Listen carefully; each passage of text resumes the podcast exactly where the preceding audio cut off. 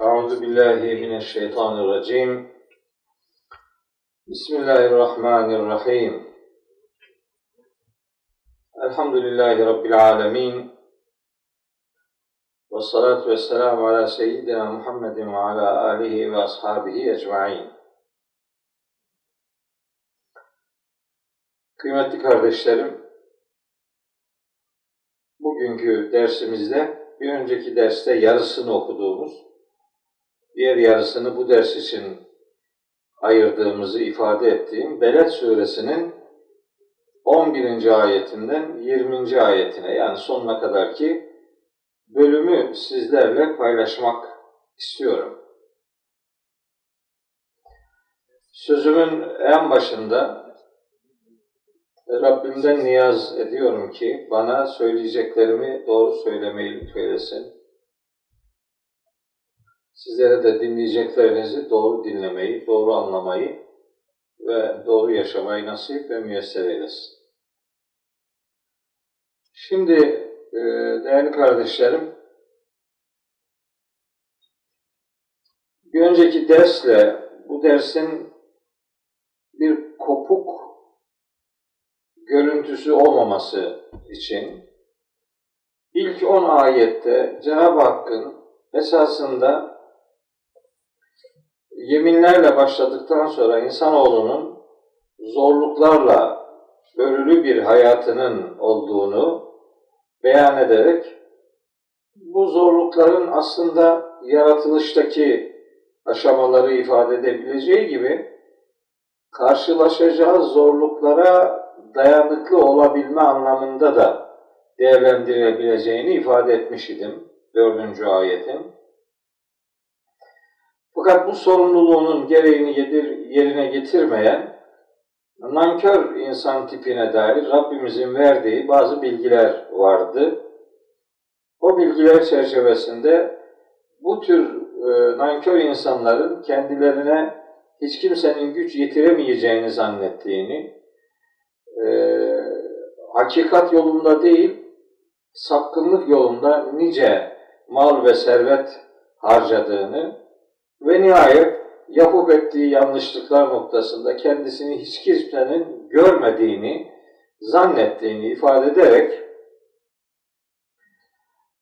insanoğluna iki göz, bir dil, iki dudak veren ve insanoğluna iki yolu da gösteren Allahü Teala'nın aslında insanın yapıp ettiği her ne varsa hepsinden bir hakkın haberdar olduğunu ortaya koymaktadır. İlk 10 ayetlik pasajda bu içerikte e, konular dile getirilmiş idi. Ben de onları size bir buçuk saatlik bir zaman diliminde aktarmaya gayret etmiş ee, kalan 11 ayet 11. ayetten sonraki bölümü de bu derse e, bıraktığımı beyan etmiş idim. Şimdi o bıraktığımız yerden sureyi sizinle konuşmak, anlamak ve hayatıma indirme noktasındaki çabamı ortaya koymak istiyorum. Yüce Allah surenin 11 ila 20. ayetlerinde e, çok çok temel bazı konulara işaret ediyor. O temel konuları şimdi sizinle yavaş yavaş paylaşacağım. Ee, biz bu dersleri yıllardır yapıyoruz. Ta 2014'ten beri yapıyoruz bu dersleri. Ee, o, o gün bugündür pek çok defalar aslında benzer konulara e, değindiğim olmuştur. E, ama aradan çok vakit geçtiği için ve insanlar da e, her zaman aynı bilgilere her zaman istedikleri gibi ulaşmak durumunda olmadıkları için biz zaman zaman bazı bilgileri hatırlatıyoruz. Bu tekrara düşmek gibi algılanmasın. Ee, Kur'an'da bile tekrarlar vardır meselenin öneminden kaynaklı olarak Allahu Teala bazı konuları pek çok defa Kur'an'ında zikrediyor. Önemli olduğu için, hatırda tutulması arzu edildiği için. Şimdi e, bunlardan bir tanesi, benim sıklıkla hatırlattığım konulardan bir tanesi, e, Kur'an'da bir meseleyi Rabbimiz anlatırken bazen o meseleyi soru sorarak gündeme getirir. Yani der ki işte bilir misin şu şöyledir böyledir veya sen bunu nereden bileceksin? İşte mesela el hakkatu mel hakkatu gerçekleşecek olan şey nedir o gerçekleşecek olan şey bilir misin yani? Veya ne bileyim amme yetesâelûne nelerden birbirlerine soru sorduklarını e, gündeme getiren soru kalıbı kullanır bazen. Bu soru kalıplarından biri de ve ma edrake kalıplarıdır. Ve ma edrake. Kur'an-ı Kerim'de bu kalıp e, 13 defa geçiyor. Bunların hangi ayetlerde olduğunu orada verdim. Birazdan oraya e, tekrar gönderme yapacağım. Bugün okuyacağımız bölüm aslında ve ma edrake kalıbının e, nasıl anlaşılması lazım geldiğini bize öğreten çok nefis bir içerik arz ediyor. Diğerleri de öyle de hani bu e, bu pasaj üzerinden ve ma'adakelerle ilgili vermek istediğimiz e, asıl mesajı çok daha net bir şekilde ortaya koyabileceğimiz kanaatindeyim.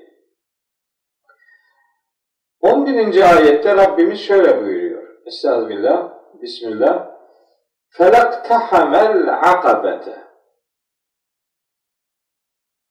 İşte o nankör insan, hani 5.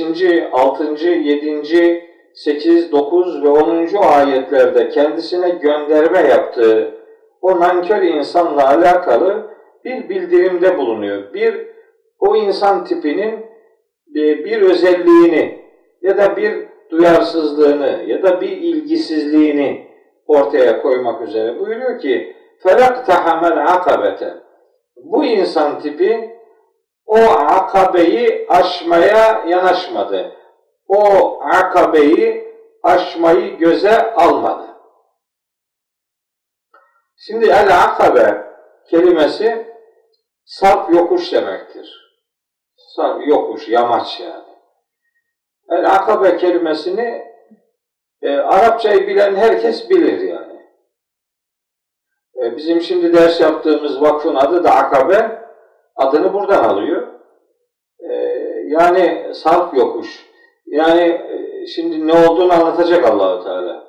Biz kelimenin sözlük anlamına bakarak işi geçiştirmemek durumundayız.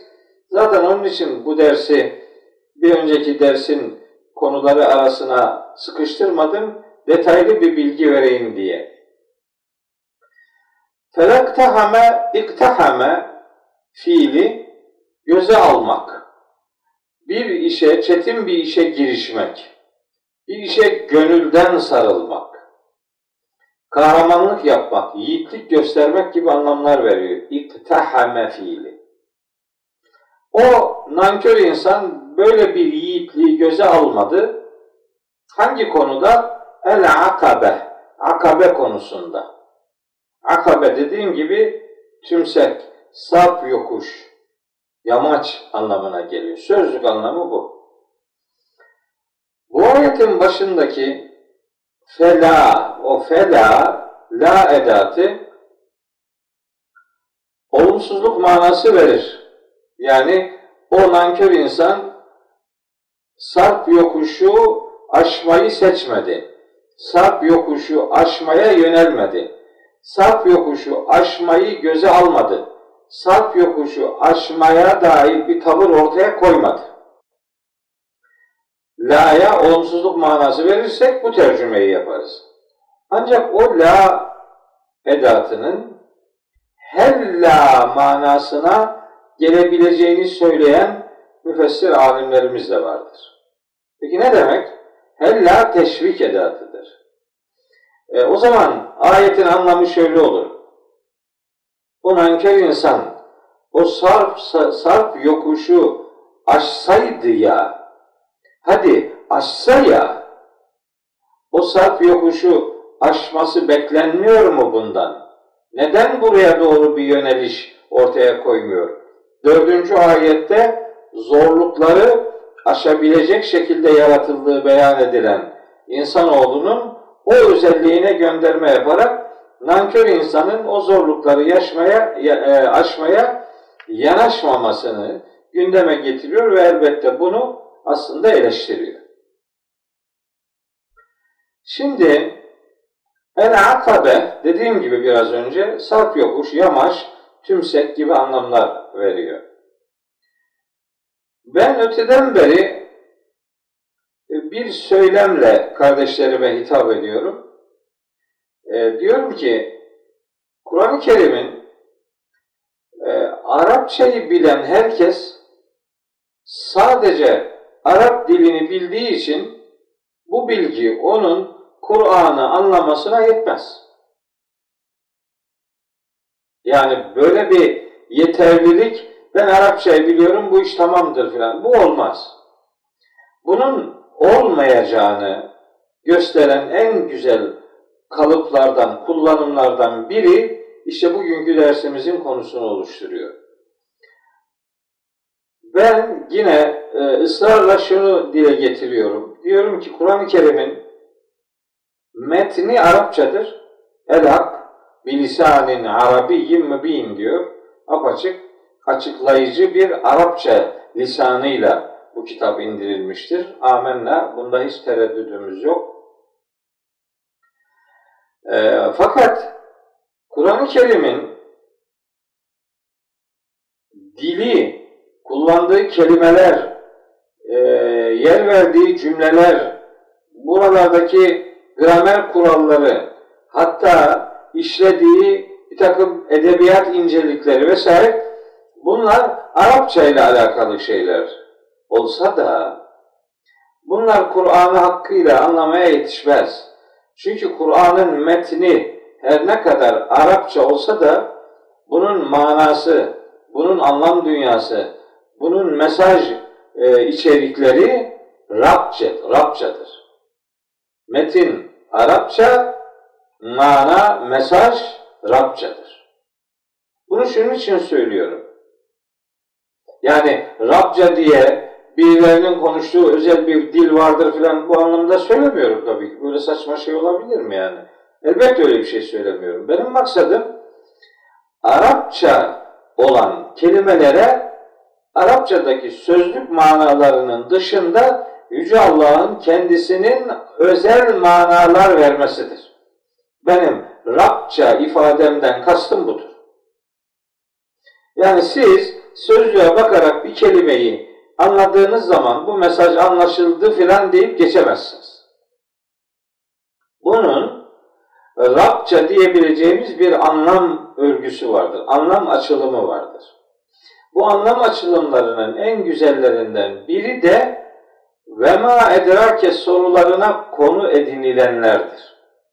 Şimdi bu iş eğer sözlük Arapçasıyla ya da ne bileyim sokak Arapçasıyla ya da sıradan bir Arapçayla bilinecek olsaydı felak tehamel akabete bu insan, nankör insan sarp yokuşu aşmayı seçmedi. Sarp yokuşa yanaşmadı. Onu göze almadı e, sarp yokuş deyince ne anlayacak adam? Mesela herhalde böyle bir mekan olarak böyle rampa bir yer zannedecek. Fiziksel bir mekan zannedecek.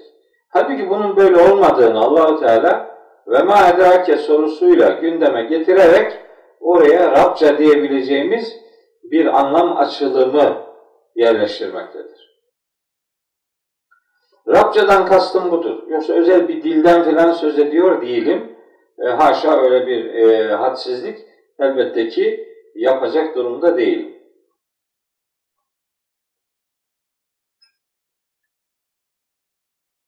Ve ma edrake ifadeleri dediğim gibi Kur'an'da 13 defa geçiyor. Mesela biri Hakka suresinde el hakkatü gerçekleşecek olan olay deyince son saati kıyameti mahşeri anlatıyor. Onun detayını Allah bildirir. Başka kimse gerçekleşecek olan şey deyince mesele bitmiyor yani. Onu Allah açıklıyor. Diğeri mesela Müddessir suresi 27. ayette Ve ma adrake ma sakar. Sakar nedir? Bunu sana bildiren ne olabilir ki diyor. Soruyor Allahu Teala. Sakar aslında işte alevi bol ateş demektir. Kavuran ateş demektir. Ama Allahu Teala sakara başka bir anlam yüklüyor. La tubqi ve la tezer levvahatun lil beşer aleyha tis'ate aşer. Başka bir şey söylüyor yani. Sakar senin sözlükte anladığın manadan ibaret değildir ve madrake ile sorulan sorular Allah tarafından açıklanır ve sadece Allah açıklayınca bilinir. Başka birileri muhatap peygamber bile olsa kendi dirayetiyle bunları bilemez. Allah bildirir. Mesela üçüncüsü Mürselat suresinde geçiyor. Ve ma drake e, ma yevmül fasl. Fasıl gününün ne olduğunu sana bildiren ne olabilir ki? Ve ma adrake ma yevmül fasl. O fasıl günü, o ayrım günü nedir? Onun mahiyetini Allah bilir. Nitekim Mürselat suresinin devam eden ayetlerinde onu anlatıyor. İki tanesi İnfitar suresinde geçiyor. 17-18. ayetlerde e, diyor ki Rabbimiz ve ma adrake ma yevmuddin Thümme ma adrake ma yevmuddin O hesap gününün ne olduğunu sana bildiren ne olabilir ki? Thümme tekrar ma adrake ma yevmuddin O hesap gününün ne olduğunu sana bildiren ne olabilir ki? Sen bunu nereden bilebilirsin ki? diye soruyu iki kere tekrarlıyor, sonra açıklıyor. Sonra o din gününün, hesap gününün ne olduğuna dair bilgiyi kendisi veriyor. Mutaffifun suresinde iki defa geçiyor. Bir 8. ayette, bir 19. ayette. Biri sicci nedir diye bunu bilemezsiniz kendiliğinizden diye ifade ediyor.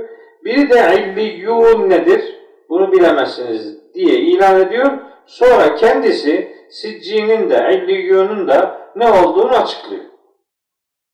Mutaffifun suresinde. Ben şimdi tabi o ayetlere gidersem kendi ayetlerime vakit kalmaz. Sadece örnekleri söylüyorum. Diğer bir örnek Tarık suresinde ve semai ve tarik ve ma adrake tarik.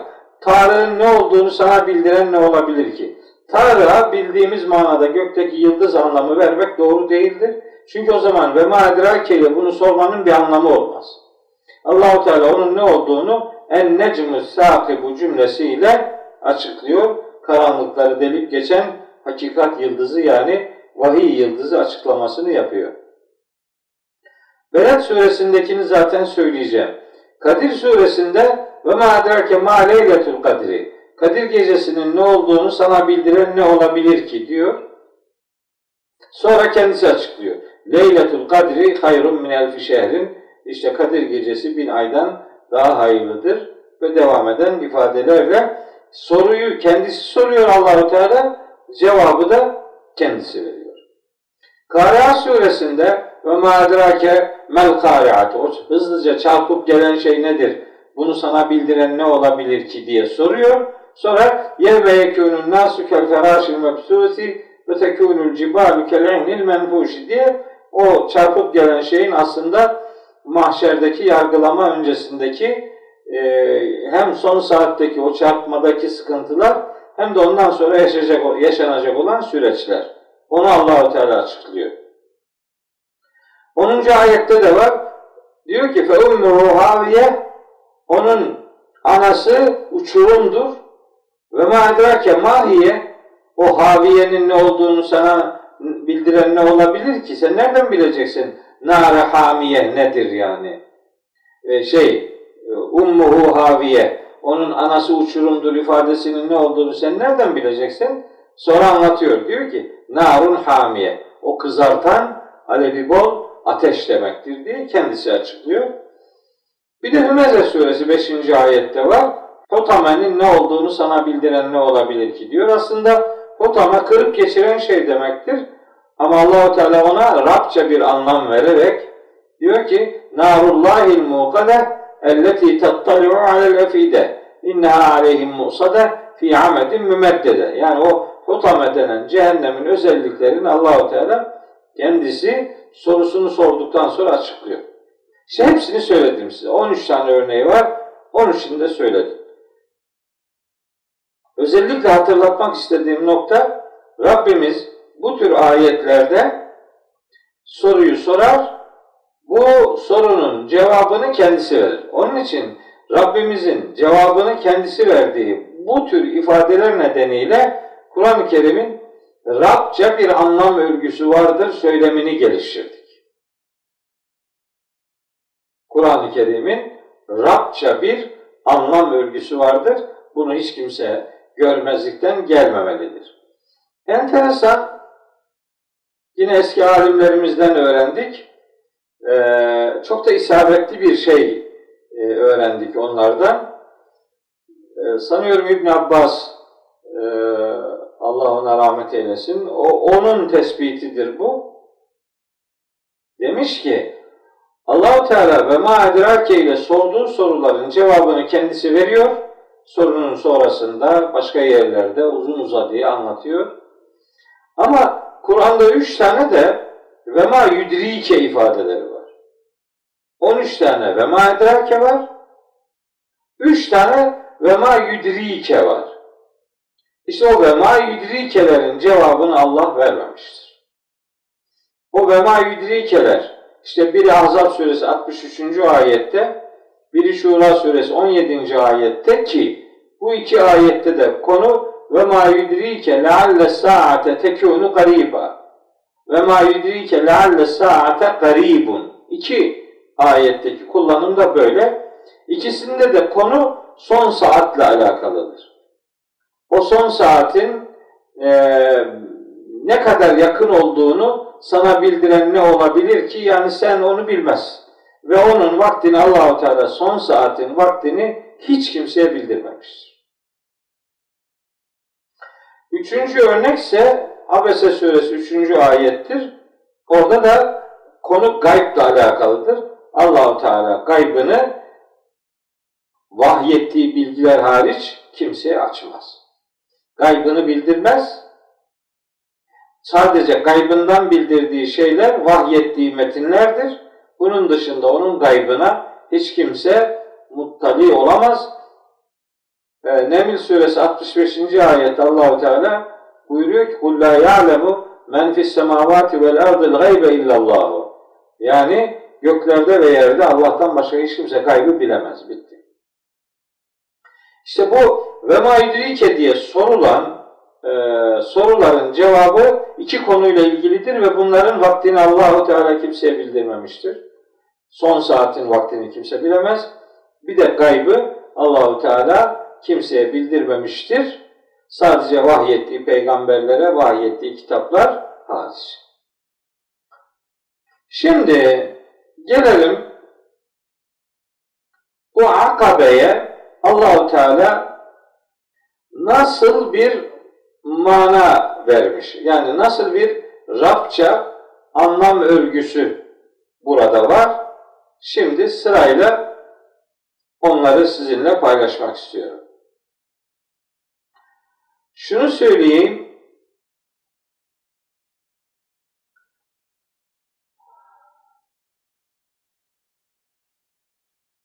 Ayet-i kerimeler Şimdi çeşitli konular var Kur'an-ı Kerim'de. Böyle konular hepsi bir yerde bir anda anlatılmaz.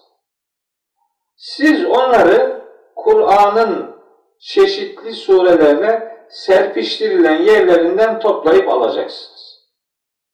Ayetlerin birbirleriyle bağını kuracaksınız.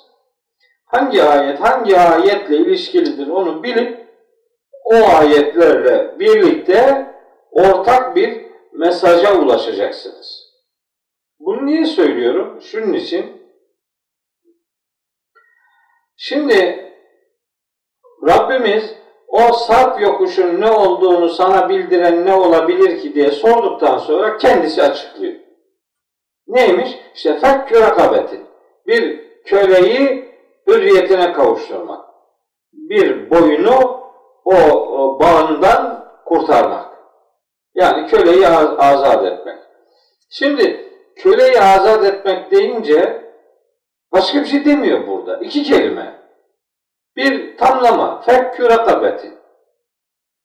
Biz bu köle azadı ile alakalı Kur'an-ı Kerim'de başka neler var acaba diye sormak durumundayız. Bu Kur'an-ı Kerim'in konuları serpiştirerek ele alması usulünün gereğidir. Çünkü insanlar köle azat etmek deyince şöyle diyor. Diyor ki demek ki e, İslam'da kölelik ve cariyelik diye bir şey var. Bak Kur'an bunu öyle kaldırmamış filan. Buradan Kur'an'a dair böyle nasıl diyeyim haddini aşan sınırını geçen bir takım sözler, söylemler geliştiriyorlar. Niye böyle? Çünkü bir tane ayete bakıyor, gerisiyle ilgilenmiyor yani. Halbuki gerisiyle ilgilense Akabe denen o sarp yokuş fedakarlığının birinci kalemi köle azat etmektir diye belirlenmiş. Bununla bağlantılı olarak Kur'an-ı Kerim'in kölelik ve cariyelikle ilgili başka neler dediğine bakmamız lazım. Hani bu dersi bir fırsat bilerek aslında zaman zaman bunlara gönderme yapmışımdır. Yani 7 yıldır, 8 yıldır bu derslerde elbette konusu gelmiştir ama ben önemine binaen bugünkü derste bu konuya bir, bir daha parmak basmak istiyorum. Bir daha konunun altını çizmek istiyorum. Bir daha sözlerimi hani böyle pekiştirilmiş ifadelerle sizinle paylaşmak istiyorum. Çünkü bu istismar edilen bir konu. Bir konu, bir, bir grup var. Kur'an'da kölelik ve cariyelik vardır diyerek İslam'a saldırıyor. Hani bu insanlık dışı bir e, şeydir, kurumdur. Bu İslam'da vardır. Dolayısıyla İslam'a oradan kendisi yükleniyor. Artık ağzına geleni savurup duruyor. Bir grup böyle. Bunlar dinsizler, din düşmanları vesaire. Bir grup daha var. Onlar da kölelik ve cariyelik Kur'an'da var. O zaman işte bir takım fırsatları değerlendirerek bu kurumu canlı tutmaya çalışıyorlar yani. Yani bu Kur'an'da varsa hani bunun uygulanabilirliğini de yaşamak lazım diyerek hak bugün yani bugün 2020'li yıllar yani çok ayıp bir şey bu yani. Bu, bu Müslüman coğrafyada böyle köle cariye ticaretinin yapıldığını gördüğümüz şiddetle reddetmiş olsak bile milletin gözünün önünde gözünün içine soka soka böyle uygulamaların varlığı üzerinden meseleyi devam ettirmek isteyenler var. Şimdi iki grup var. Biz şimdi bunlara karşı cevap vereceğim ben şimdi. Bu ikisine de cevap vermiş olacağım. iki gruba da. Herhangi bir şahsı filan hayal ediyor değilim yani. Herhangi bir isim üzerinden sözümü şekillendirmiyorum. Zaten siz biliyorsunuz ben e, bu derslerde yıllardır, 8 yıldır bu dersleri yapıyorum. Bu derslerin hiçbirinde hiçbir kimsenin adını söylemedim yani eleştirme anlamında öyle bir usulüm yok. Ben yaklaşımlar üzerinden sözümü şey, şekillendirmek istiyorum.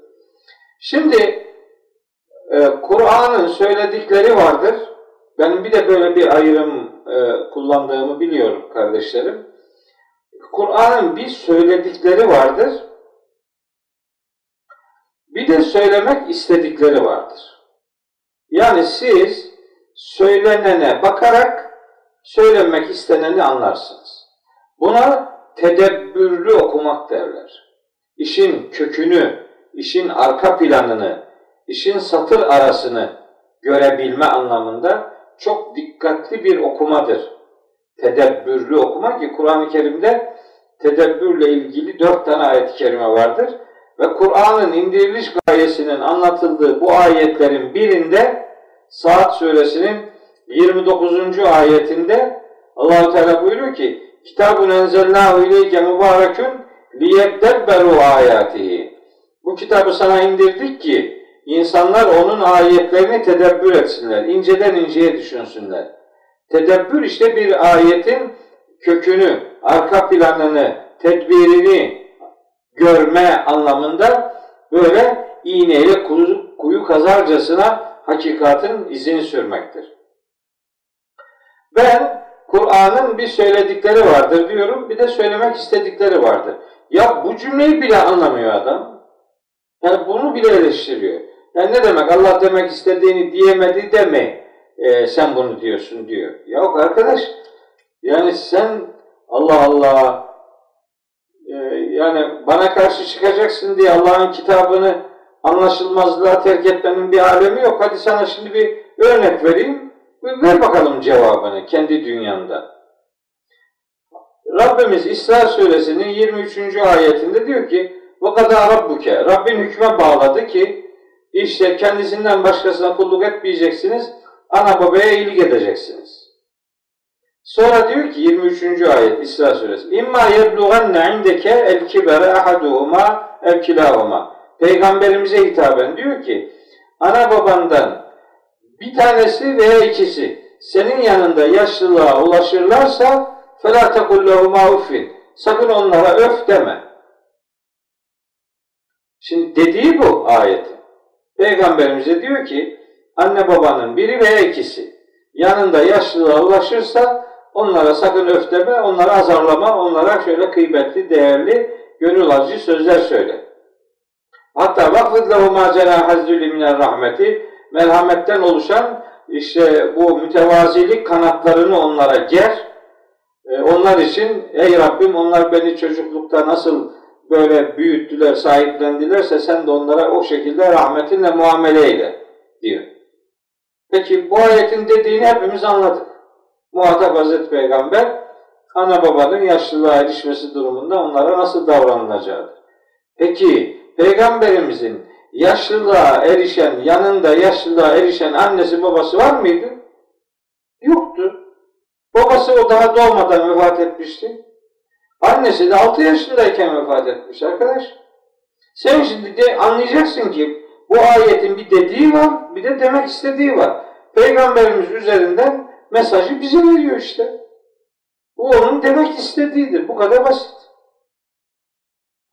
Mesela ya ya nebi idâ tallaktumun nisa Ey nebi kadınları boşadığınız zaman Peygamberimiz kadın boşadı mı? Boşamadı hiç. Boşamadı. Onun üzerinden mesaj ümmete veriliyor işte bu. Onun demek istediğidir arkadaş. Hakkimiz salate lidikri. Namazı beni hatırlamak için kıl diye peygamberimize hitaben. Taha suresinde emir var. Yani namazı Allah'ı hatırlamak için kılması gereken kişi sadece Hazreti Peygamber mi? Hayır onun üzerinden hepimize söylüyor işte. Dediği var bir de demek istediği var. Ya siz zaten Kur'an'ın demek istediği vardırı kabul etmezseniz Kur'an'ı tarihe gömersiniz. Tarihsel bir kitap yaparsınız bunu. Bunun güne dair sözü yoktur demek zorunda kalırsınız. Hayır öyle bir şey yok. Kur'an'ın dedikleri var, bir de demek istedikleri vardır. Bunu böyle okursanız Kur'an'ı tarihsellikten değil, evrensellikten yana mesaj veren bir kitap olarak görür, öyle kabul edersiniz. Öyle değil mi? Akimus salate, namaz kılın. Kime diyor? O günkü Mekkeli veya Medineli Müslümanlara söylüyor. Peki demek istediği nedir? Her Müslüman böyle yapsın demek istiyor ya canım. Yani bir dediği var, bir de demek istediği var. Şimdi Kur'an'ın dedikleri ve demek istediklerinden hareket ediyor. Bakın ben çok iddialıyım bu konuda. Böyle laf olsun diye bunu söylemiyorum. Sırf bu düşüncem e, nedeniyledir ki Kur'an-ı Kerim'in dediği ve demek istediği ilişkisini görürseniz kölelik ve cariyelikle ilgili bu kitabın aslında derdinin ne olduğunu anlarsınız. Dediğine takılıp kalmadan demek istediğini yakalamaya gayret ederseniz onun güne dair mesajının ne olduğunu anlarsınız. Bunu onun için özellikle vurguluyorum. Hatta belki sırası değil ama bir yarım cümleyle değineyim. Birilerinin kafası karışacaktır. Kar, karışsın yani. Bu çok evlilik var ya, çok evlilik, birden çok eşlilik. İkişer, üçer, dörder falan diyorlar ya. Ayet-i kerime var Nisa suresinin. Ayetin arkasını okumuyor, önünü okumuyor. Ayetin dibini okumuyor. Yarıdan aşağısına bakmıyor. O konudaki başka bir ayet var. Onu hiç görmüyor. Oradan kendine göre bir şey çıkarıyor yani. Demek ki iki evlilik var, üç evlilik var. Neyle alakalı bu? Niye ayetin arkasına önüne bakmıyorsun? Niye o konudaki diğer ayetleri okumuyorsun? Onlara baktığın zaman Kur'an'ın demek istediğinin tek eşlilik olduğunu anlarsın. Anlarsın, anlarsın. Bu zor bir şey değil yani. Ama anlamak istemiyor adam. Niye? Bir daha evlenecek. Ondan sonra da diyor ki bunu bir daha evlenmek isteyen ne dese beğenirsiniz. Ya birinci eşine diyor ki bak sen bana bu konuda karşı çıkıyorsun. Allah'ın emrine karşı çıkıyorsun. Şuna bak ya. Allah'ın sanki böyle bir emri varmış ya. Şuna bak ya. Bir de kadınları böyle e, sindiriyorlar yani. Demek istediğinden bakmazsan işte öyle gider bu iş. Şimdi Kur'an demek istediklerinden hareketle kölelik ve cariyelik konusuna bakın. Ben ben şuna varıyorum. Kur'an'ın amacı kölelik ve cariyelik kaldırmaktır. Cümleyi böyle söylüyorum. Niye böyle söylüyorum? Size 10 tane madde söyleyeceğim. Hepsinin ayetleri var. Öyle kafama göre herhangi bir ayet yorumu yapmayacağım yani. Doğrudan ayeti söyleyeceğim. Notunu alın. O durduğunuz yerde evinizde bakın. Siz de okuyun yani. Kur'an'da kölelik ve cahillik vardır diyenler de okusun. Bunu istismar edenler de okusun. Bakalım var mıymış? Yani bunun amacı neymiş? Kölelik ve cariyeliğin devam etmesini isteseydi Kur'an-ı Kerim, şöyle bir ayet bu kitapta olur muydu? Şu okuyacağım 10 maddelik ayetler bu kitapta olur muydu? Bu soruyu sorsun herkes kendine. Rica ediyorum. Enfal suresi 67. ayet. Ayette diyor ki Allahu Teala Rabbimiz buyuruyor ki Estağfirullah Ma kâne li nebiyyin en yekûne lehu esra. Hiçbir nebi için esirleri olması yakışmaz. Yani hiçbir nebinin esirleri olamaz. Hiçbir nebi esir ağlamaz. Ne, ne olacak şimdi? Ne yapacağız? Peygamberimizin kölesi var mıydı? Peygamberimiz herhangi birini köle olarak hayatında devam ettirmiş mi? Hazreti Peygamber'in cari olarak evinde tuttuğu, bulundurduğu kimse var mıydı? Hayır. Onun cari olarak aldığıyla evlendi ve cariyelik bitti. Ona köle olarak hediye edilen Zeyd bin Sabit'i hürriyetine kavuşturdu. Bitti. Onun örneği bu. Orayı görmüyor beyin. Peygamberimiz hayatında ne yaptı? Orayla ilgilenmiyor. Ama kölelik ve cariyelik var diyor. Şunu bilinmesi gerekir. Kölelik ve cariyeliğin en yoğun beslendiği kaynak savaşlardır. Savaşlar pek çok savaş eri o dönemde köle ve cariye elde etmek için yani onlar bir ganimet olarak görüyorlardı. Onları bir servet olarak görüyorlardı. Onun için savaşa katılanlar vardı. Yani düşmanı mağlup etmenin sebebi icabında idealine hizmet etmek değildi. İslam'dan önceki savaşları söylüyorum. Onların öyle bir derdi yoktu. Onlar savaşta muhatabı, rakibi mağlup edecek köle ve cariye iyi bir servet edinecek diye. Onun için yapıyorlardı. Bak bunu yasaklıyor işte. En yoğun bu işin getiri e, kaynağı olan alanı bir defa yasaklıyor. Yok yapmayacaksınız bunu. Peygamberimize diyor. Peygamberimiz yapmamalı da ümmetin diğer fertleri yapabilir demek değil bu iş. Bir. İki. Şimdi savaş esnasında Muhammed suresi diye bir sure var. 47. sure. O surenin dördüncü ayetinde Allahu Teala buyuruyor ki فَاِذَا لَقِيتُمُ الَّذ۪ينَ كَفَرُوا Kafirlerle karşılaştığınız zaman yani savaş ortamında Beraber rikabi işte savaşın gereğini yapın, işte kılıçla düşmanı öldürün. Hatta idâ etfentumuhum onları sindirdiğiniz zaman feşüddül vefâkab onlara sıkıca bağlayın ellerini.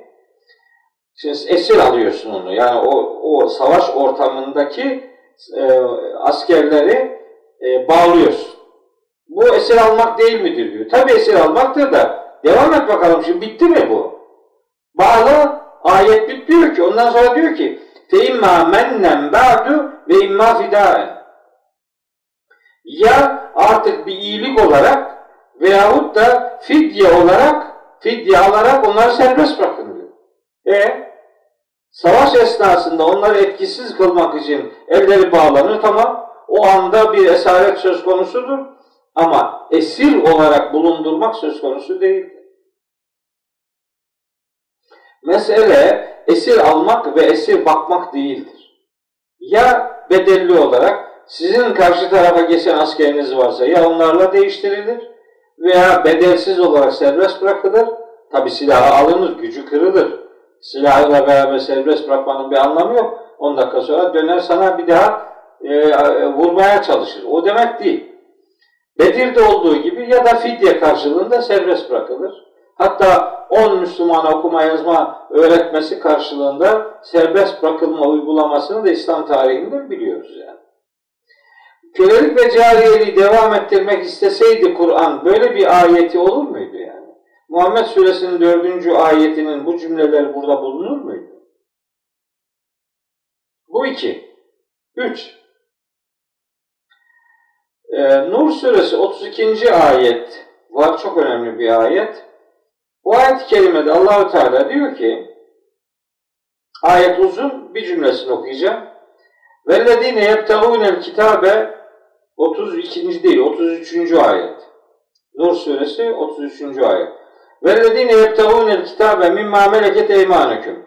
Sağ ellerinizin sahip olduklarından kitap isteyenler var ya fekatibuhum onlarla yazışma yapın in alimtum fihim hayra eğer onlar için bunun hayırlı olacağını düşünüyorsanız durum müsaitse onlarla kitap isteyenlerle yazışın. Bu şu demek. Bunun literatürdeki karşılığı mükatebe yapmak demek. Mükatebe demek bir hürriyet sözleşmesi yapmak demektir. Yani hürriyetine kavuşmak isteyenler öylesi olur ki hürriyetine kavuşmak ister ama darma duman da olabilir.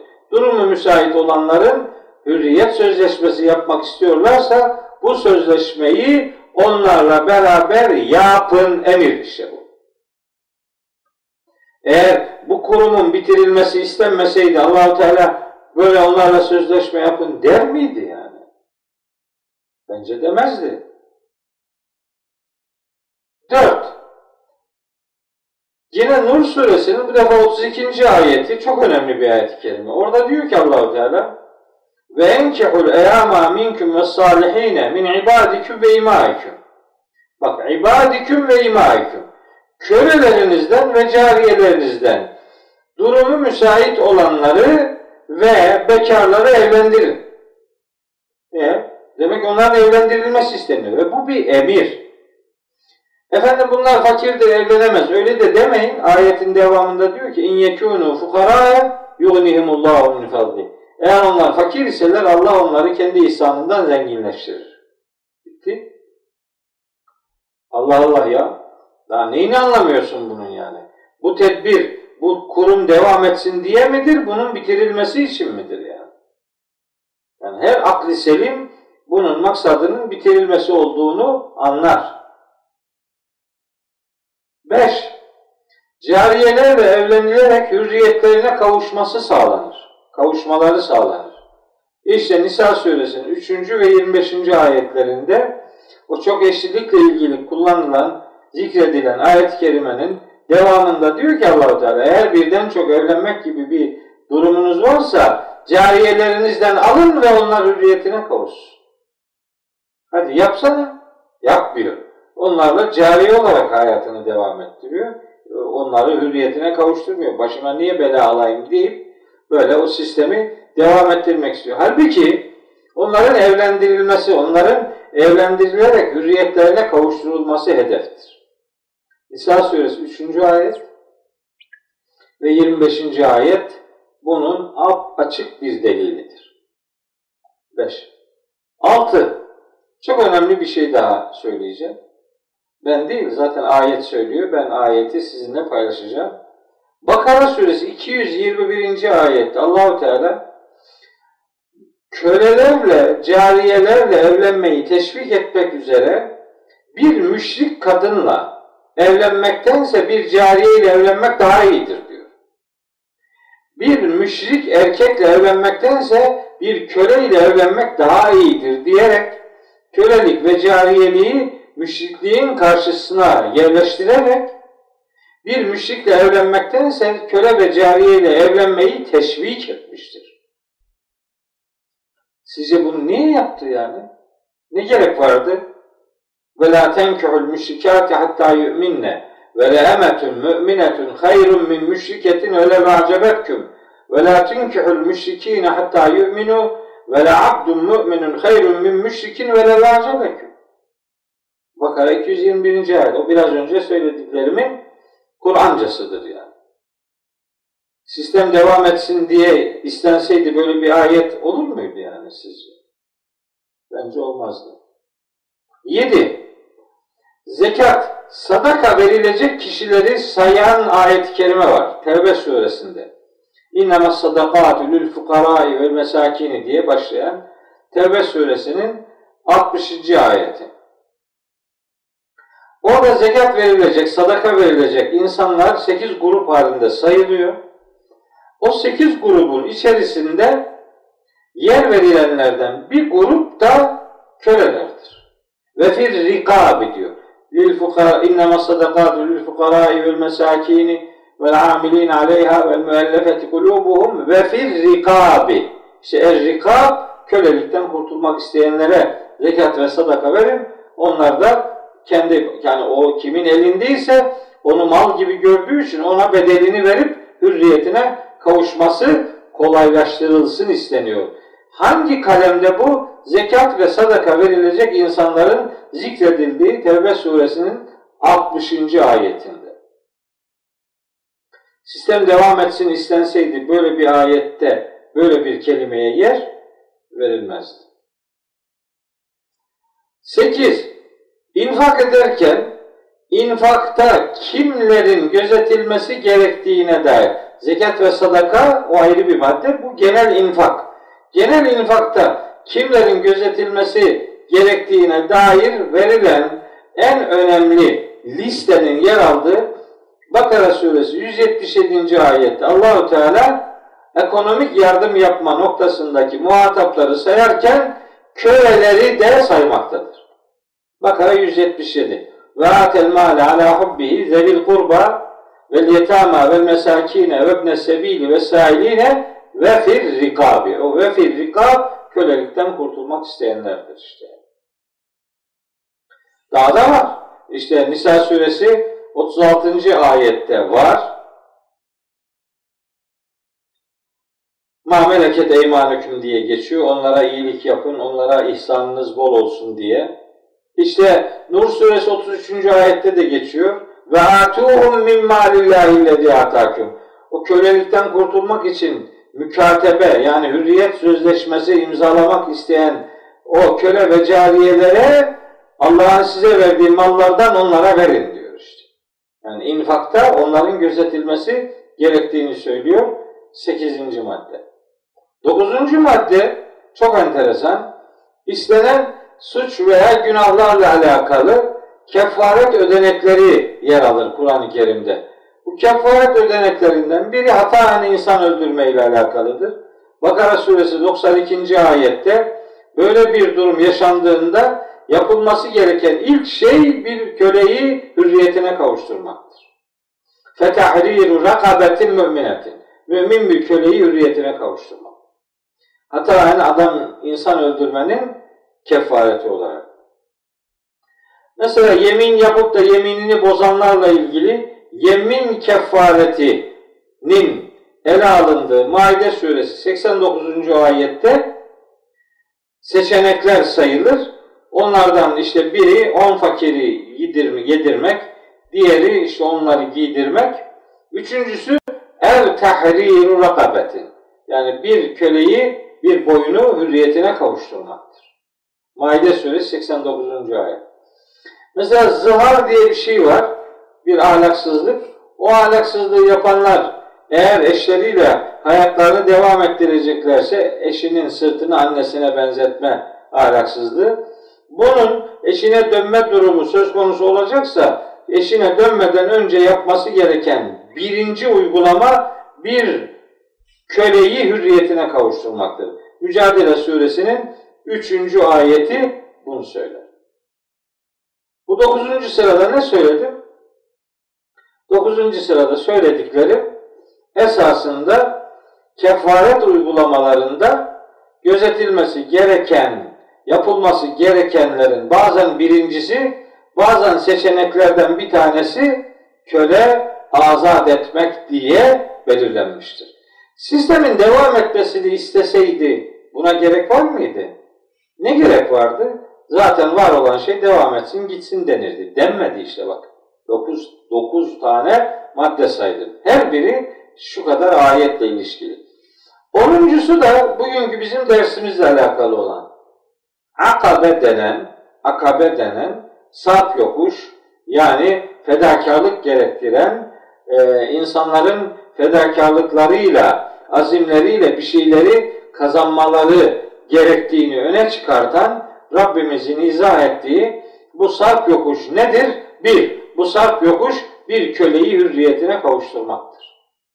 Sistemin devam etmesi istenseydi bu sarp yokuşun birinci sırasına köleyi azat etmek herhalde yerleştirilmezdi. İşte bunları anlatırken benim 10 madde, bu 10 maddeyi belirledim. Ee, Kur'an'dan anladıklarımdır bunlar. İsteyenler istifade ederler, istemeyen etmezler. Şimdi diyorlar ki, madem öyle, niye kaldırmadı? Öyle diyor yani. Niye kaldırmadı? Kaldırsaydı. Kardeşim, bu sosyal bir vaka. Adam icabında para vermiş, almış. Onu serveti gibi görüyor. Onu serveti gibi görenden ha parasını aldın, ha kölesini aldın yani. Fark eden bir şey yok. O bir servet olarak görüldüğü için onu bir anda böyle bıçakla keser gibi ortadan kaldırmak doğru bir şey değil, mümkün bir şey de değil. Ee, bunu anlattığımız yerde diyorlar ki ya peki içkiyle ilgili böyle yavaş yavaş kaldırdı. Onu söylüyorlar. Hiç alakası yok. İçkiyle ilgili böyle yavaş kaldırılma diye bir şey kesinlikle yoktur. Bakın böyle üzerine basa basa söylüyorum. Kesinlikle içkiyle ilgili böyle aşamalı kaldırılma söz konusu değildir. İçkiyle ilgili ilk hüküm ayeti Bakara suresinin 219. ayetidir. Ve o ayette içki zaten büyük günah olarak tanıtılmaktadır ki büyük günahlar zaten haramlardır. Böyle tedrici olarak içki haram kılınmış filan değildir. İçki ile ilgili ilk hüküm ayeti Bakara 219'dur ve bu ayette içki büyük haramlar arasında kumarla beraber sayılmaktadır. Alakası yok. Ee, orada işte madem tedrici e, oluyor, burada da tedrici olsun e, diyoruz. Ben tabi o öbürünü tedrici kabul etmiyorum. Onun örneğini veriyor. Yanlış bir örnek yani. Orada tedricilik yok. Burada olan şey adamın serveti, malı. O, onu kendisinin diyelim ki dükkanı gibi görüyor, arsası gibi görüyor. Neyse yani ekonomik bir servet olarak görüyor. Onun ona bir ödeneğinin sağlanması lazım. Adam cömertlik davrana, cömert davranarak onu hürriyetine kavuşturuyorsa canıma minnet. Büyük bir iyilik yapmış olur. Ne demek yani? Onlar zaten hürriyetlerine kavuşturmanın ne kadar büyük bir erdem olduğunu İbn Abbas bu ayetin tefsirini yaparken diyor ki köleyi hürriyetine kavuşturmak aslında kendi boynunu cehennemden kurtarmaktır diyor. Yani böyle bir tefsir yapıyor. Büyük bir erdem, büyük bir fazilet, büyük bir fedakarlık. Ama bunu herkes yapamayacağı için, icabında onu bir serveti gibi gördüğü için böyle çeşitli ekonomik ödeneklere, çeşitli kefaret uygulamalarına, çeşitli işte mükatebe dediğimiz hürriyet sözleşmelerine bunu konu edinerek Allahü Teala bunun peyderpey ortadan kaldırılmasını istiyor. O çok eşlilikte de durum aynıdır, burada da aynıdır. Diyor ki adam, madem tek eşlilik esastır, niye o zaman e, sahabilerin bir sürü eşi vardı? Peki ne yapacaktı? Hangi birini bırakacak? O, o, o sosyolojide öyle bir evlilik vardı ve onlar da ona güvenerek evlilik yapmışlardı. Şimdi ne yapmasını istiyorsun adamın? Biri kalsın gerisini boşasın. Olur mu böyle bir şey yani? O sokağa mı bırakılacak? Böyle, böyle hukuk olmaz. Ama söylenmek istenen tek eşliliktir diyenerek bir daha böyle çok eşliliğe doğru insanların adım atmaması öğütlenir. Yani ki edna ella taulu diyor ayetin sonunda Allahu Teala. Yani haddi aşmamanız için, doğru davranış için en uygunu budur diyor Allahu Teala. Çek, tek eşlilik adam o ayetin o kısmıyla ilgilenmiyor yani. Tek eşlilik değil, işte bilmem ne. Bu kölelik cahiliyelikte de meseleyi zamana yayıyor. Bakın Hazreti Peygamber'in konuyla ilgili şöyle dediği rivayet ediliyor. Her kim bir mümin köleyi hürriyetine kavuşturursa Yüce Allah da onun her organına karşılık olarak azat edenin bir organını ateş, ateşten azat eder, ateşten kurtarır yani. Aha, Peygamberimizin konuya dair sözü bu. Hatta biri Nebi Aleyhisselam'a gelerek Ya Resulallah bana beni cennete götürecek bir davranış öğret deyince Peygamberimiz bir can kurtar veya bir köle azat et buyurmuştur. İlk tercümesini yaptığım hadis Buhari'de var, Müslim'de var, Ahmet bin Hanbel'in müsnedinde var. İkinci aktardığımda Ahmet bin Hanbel'in müsnedinde yer alıyor. Bunun peygambercesi de bu. Hatta Zemahşeri ve Fahrettin Razi'nin verdiği bilgiye göre İmam-ı Azam'ın köle azadını sadakanın önüne yerleştirdiği ve İmam-ı Azam'ın bunu çok önceleyip çok tavsiye etti. Hatta kendisinin köle azadında son derece örnek tutumlar sergilediği rivayetlerde yer alıyor. Zaten İmam-ı Azam eğer köle azadını diğer fedakarlıkların önüne yerleştirmişse bu zaten bu ayete de uygundur. Burada da birinci sırada köle azat etmek geliyor zaten. Yani bizim kültürümüzde mesele biraz anlaşılması gerektiği gibi anlaşılmamış. Hani madem ki ayetlerde köle ve cariye var demek ki bu sistem devam edecektir gibisinden bir kısım istismar ediyor. Bir kısmı da bunu bir efendim hayat biçimi gibi görüp öyle yürümeye çalışıyor. Evet. Ben Kur'an'ın söylediklerinden hareketle söylemek istediğinin bu olduğunu kölelik ve cariyelik noktasında bu kurumu bitirmeyi hedeflediğini ifade ediyorum. 10 tane gerekçelendirdiğim konu başlığını da sizlerle olabildiğince paylaşmaya gayret ettim. Kölelik ve cariyelik üzerinden kimse Kur'an'a fatura kesmesin yani. Kur'an'ın demek istedikleri bunun bitirilmesi noktasındadır. Bir anda bitirilmemesinin sebebini de söyledim. Sosyolojik olarak bunlar öyle anlık kesmeyle bir anda bitirilecek şeyler değiller. Bunlar zamana yayılırlar ve siz ayetlerin demek istediğinden hareket ede ede bu tür e, sistemlerin aslında hedeflerinin bunların bitirilmesi olduğunu anlar ve ona göre daha istikametli bir yolculuk yaparsınız, yaparız. Evet, kölelik ve cariyelikle ilgili sözüm budur.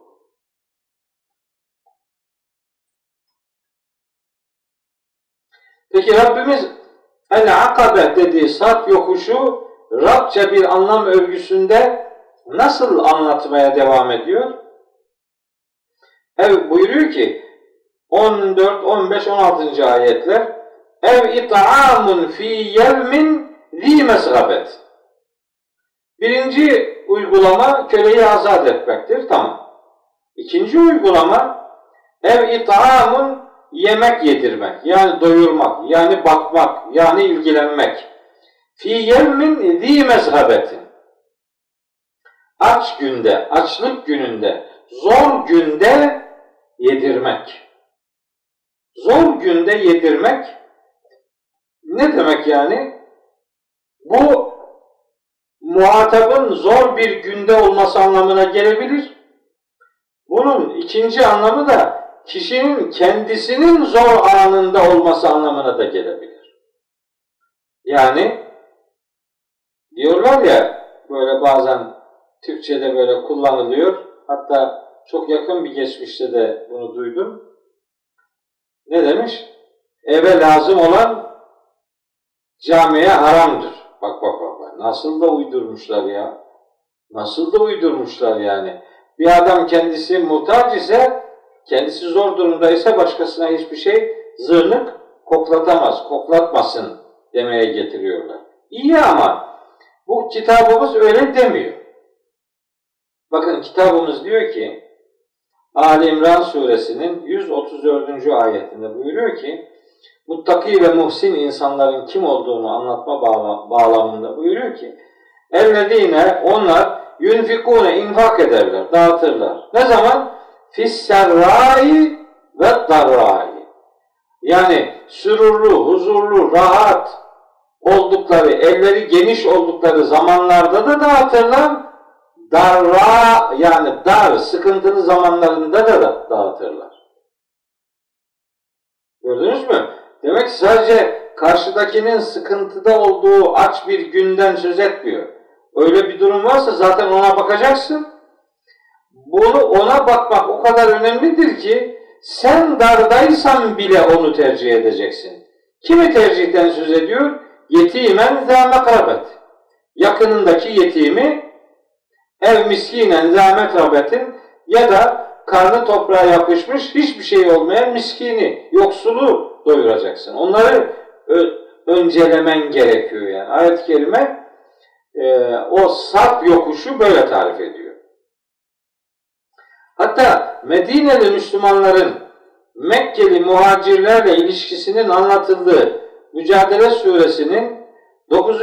ayetinde Allahu Teala Medineli Ensar'ı şöyle tarif ediyor. Diyor ki kendilerine hicret etmiş olanlara onlara karşı kalplerinde hiçbir sıkıntı hissetmezler. Onları kendilerine tercih ederler. Kendileri muhtaç durumda olsa bile. Kendisi ve lekâne bihim hasasa kendilerinin o işe muhtaçlığı söz konusu olmasına rağmen Ensar dediğimiz Medineli yiğitler muhacir denen Mekkeli e, müminleri kendilerine tercih etmişlerdir. Buna biz İsar diyoruz. İsar. İsar kardeşini kendine tercih edebilmektir.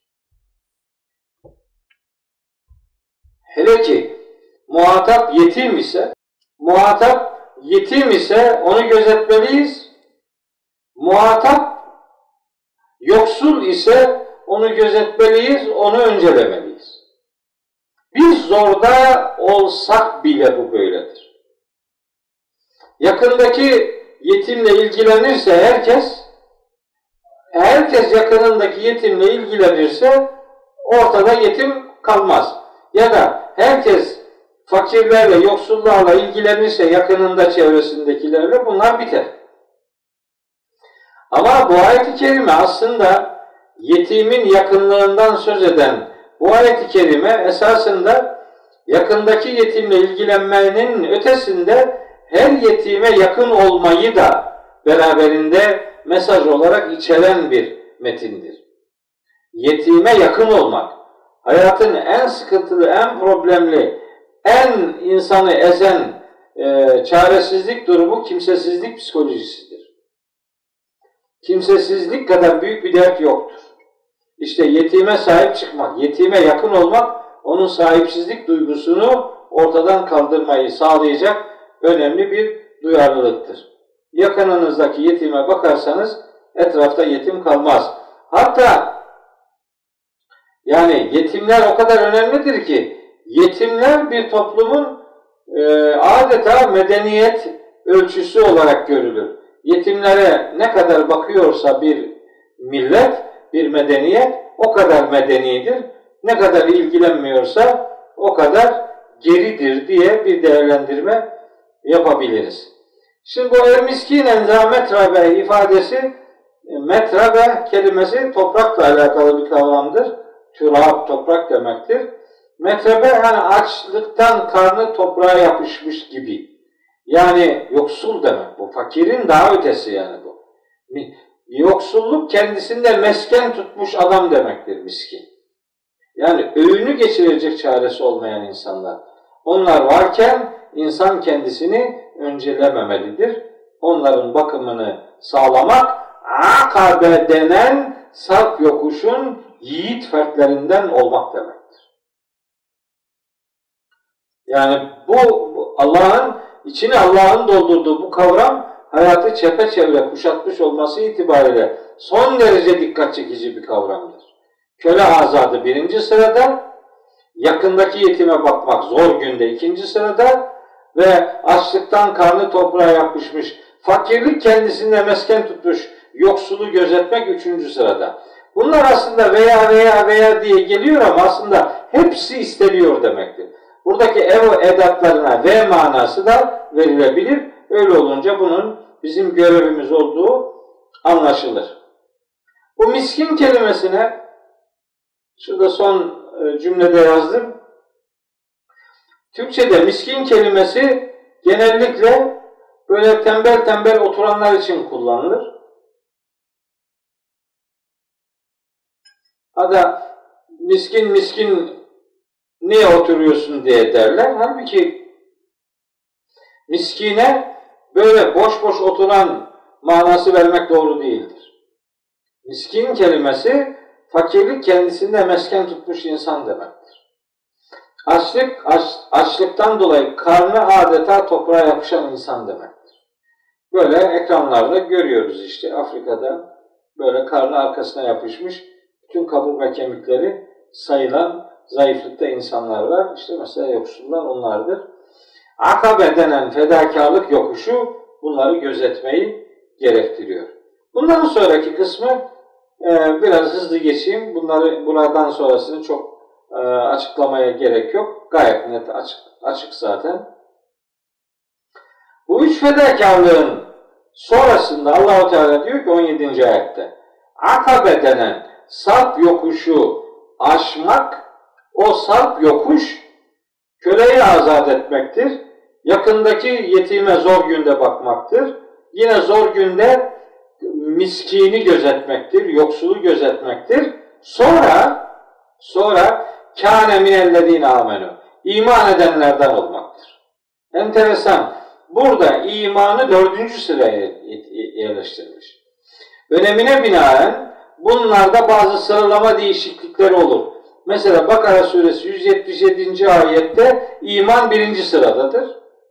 Bakara suresinin en başındaki o ilk beş ayette yine iman birinci sıradadır. Ama bazen bazı e, hassasiyetler büyük öncelikler arz ederler. O önceliklerin arz edildiği yerlerden biri işte köle azat etmektir. Köle azat etmiş olmak için Müslüman olmak gerekmiyor yani. Önce insan olacaksın, onu hürriyetine kavuşturacaksın, garibanın elinden tutacaksın, yetimle ilgilenecek, yoksulla ilgilenecek, kimsesizlik psikolojisine insanlar e, bulaşmadan ya da o psikolojiye e, hayatını daldırmadan o psikolojiyle perişan bir görüntüye düşmeden, çaresizlik içerisine girmeden onun kimsesi olma erdemini ortaya koymaktır. Sümme sonra da iman edenlerden olmak, hani akabe denen sap yokuş, ucu cennete açılan yokuştur. Akabe, el akabe denen bu ayette anlatılan el akabe denen o sarp yokuş, fedakarlık yokuşu ucu cennete açılan yolculuk demektir. Köle azadının da, yetime yoksula bakmanın da, iman edenlerden olmanın da ve tevasav bis sabri, sabrı birbirine tavsiye etmenin de ve tevasav bil merhameti, merhameti birbirine tavsiye etmenin de sonu bunları e, detaylandırmak istemiyorum. Notlarda çok şeyler yazdım ama e, artık vakit e, onun için çok fazla e, detay vermemize çok müsait değil. Nedir bütün bunların sonu? Bir, iki, üç, dört, beş, altı tane fedakarlık saydı. Ne bütün bunlar? Bu el-akabe denen sarp yokuş, bu fedakarlık yokuşu bunları yaptırıyorsa bir adama o akabe denen fedakarlık yolunu tercih etmiş demektir. Bunu tercih ederse, bu fedakarlık yolunu tercih ederse işte bu kişiler ulaike ashabul meymenet. Bunlar sağın halkıdır, sağın adamlarıdır. Adam derken yani cinsiyet üzerinden söylemiyorum. Sağın insanlarıdır yani. Sağın halkıdır. Onun için halk kelimesini kullandım. Adam diyorsun, aa, hanım kardeşlerimiz diyor ki, niye cinsiyet ayrımı yapıyorsun? Kardeşim ya Allah Allah, derdimiz cinsiyet ayrımı yapmak değil.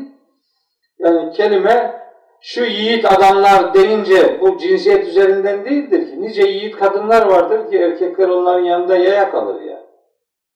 Maksadımız bir cinsiyet göndermesi değildir. Ola ki bir yanlış anlaşılma olur diye tercümeyi sağın halkı diye veriyorum. O zaman böyle bir şeyi sorma ihtiyacı hissetmezler. Şimdi e, bir vesile bir şey daha kısaca hatırlatayım. Sırası geldi. İkisi yan yana olduğu için buna bugün değineyim. Başka geleceği yerlerde çok e, detaya girmem. Şimdi Kur'an-ı Kerim'de bu sağın halkı dediğimiz manayı veren Ashab-ül Meymene ifadeleri var. İşte Vakıa Suresi 8. ayette var. Bu ayette var. Okuduğumuz Beled Suresi 18. ayette var. Ashabul Meymene. Vakıa Suresinin 27. ayetinde 30. ayetinde 90 ve 91. ayetlerinde de Ashabul Yemin ifadesi var. Ashabul Yemin. Şu ayet numaralarına bir daha bakayım da bir yanlışlık olmasın. Evet 27'de var. Ondan sonra li ashabil yemin 38'de 30 kaçtı bu? 38'de var. Öbürü 90-91'de de var. Evet. Ashabul meymene ve ashabul yemin ifadeleri sağın halkı, sağın adamlar işte, sağın, sağın fertleri anlamını veriyor. Bu peki bu ne demek? Sağın halkı olmak ne demek yani? Sağın insanı olmak, sağın adamı olmak ne demek bu? İşte bunun ne demek olduğu orada üçüncü maddede verdim. İsra 71, Hakka 19 ve İnşikak suresi 7. ayetlerdeki ifadeyle anlaşılır. Allahu Teala burada anlattığı meymene, el kelimelerini nasıl anlamak gerektiğini işte İsra 71'de Hakka 19'da ve İnşikak 7'de anlatıyor. Ne diyor?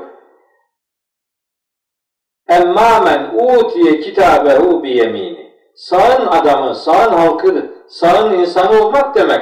Amel defteri kendisine sağ taraftan veriliyor olmak demektir. Sağın adamı olmak demek, yani siyasal anlamda herhangi bir sağcı, solculuk üzerinden bir mesaj falan vermiyor yani. Yok öyle bir şey. Dünyanın çeşitli yerlerinde sağcı Hristiyanlar, solcu Müslümanlar var yani. Öyle meseleye siyasal bir perspektiften bakıp oradan nemalanmayı hiçbir şekilde doğru bulmuyorum. Bu ayetlerin böyle bir derdi yok.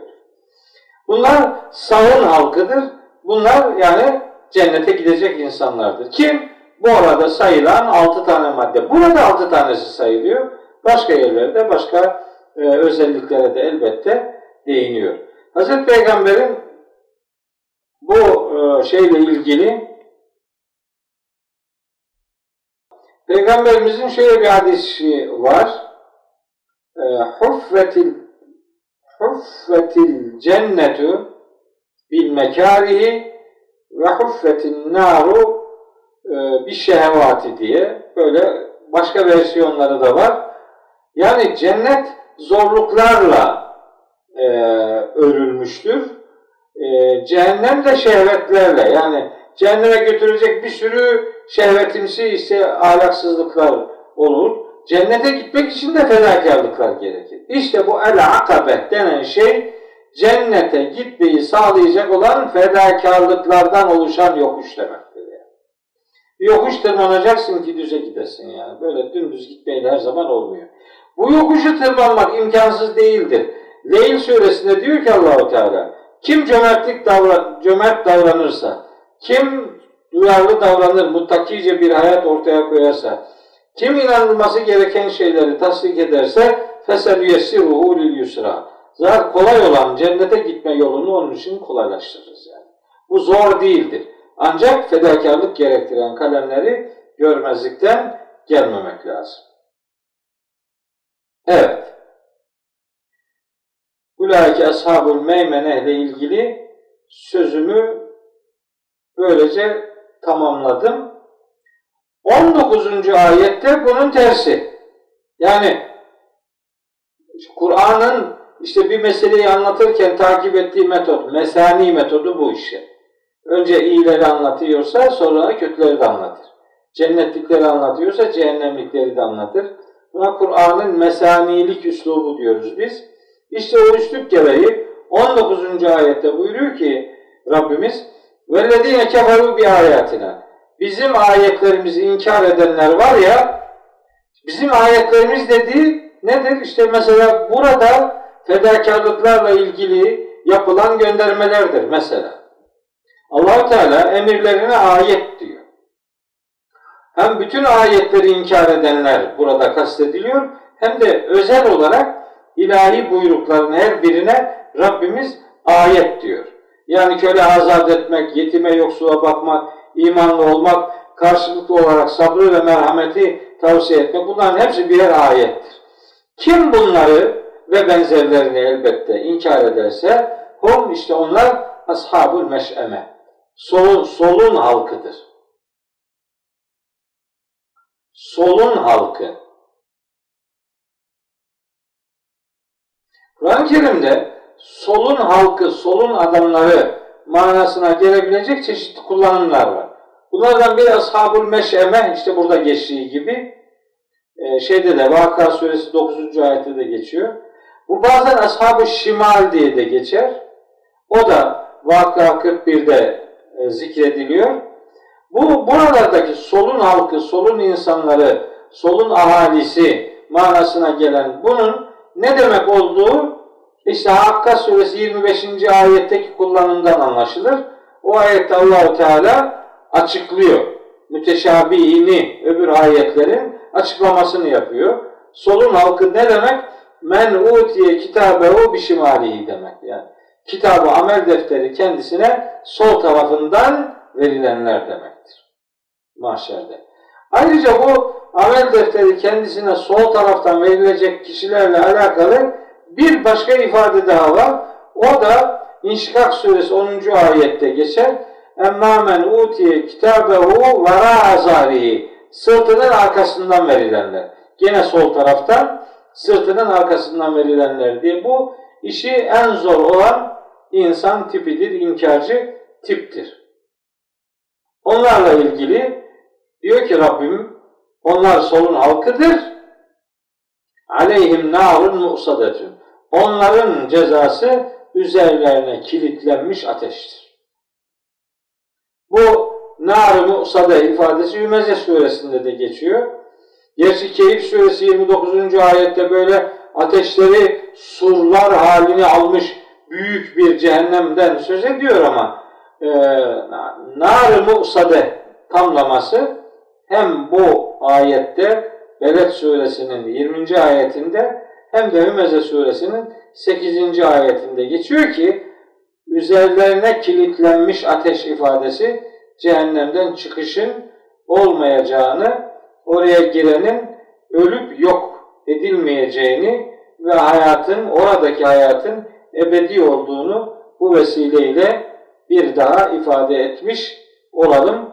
Cehennemde ölüm olmayacağına dair ayetler yazdım. Cehennemden çıkmanın olmayacağına dair de bazı ayetleri orada paylaştım. Evet. Rabbimden niyazım odur ki bizi de bütün mümin kardeşlerimizi de cennetle ödüllendireceği yiğitlerin arasına katmasıdır inşallah. Bizim duamız sadece duadan değil, fedakarlıklardan yana da tecelli etmelidir. Ancak o zaman bu iş e, hakikatiyle e, elde edilmiş olur. Bu surenin bugün okuduğum dersi bütünüyle sarp yokuş, tümsek, fedakarlık yolculuğu anlamına gelen el-akabe dediğimiz bir kavramın Rabça anlam açılımı üzerinde durmaktan ibaret idi.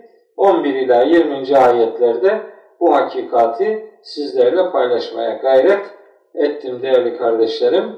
Duam bu yiğitlerden olabilme noktasında Rabbimin yardımını isteme duasıdır. Bir sonraki derste inşallah 103. derste Tarık suresine başlayacağım. Ee, Tarık suresinde de çok önemli mesajlar olduğu için o sureyi de tıpkı Beled suresinde olduğu gibi iki ders halinde sizlere aktarmaya gayret edeceğim. Yeniden buluşuncaya ve görüşünceye kadar hepinizi Allah'a emanet ediyorum. Allah yar ve yardımcınız olsun. Allah elinizi ve yüreğinizi ebediyen bırak.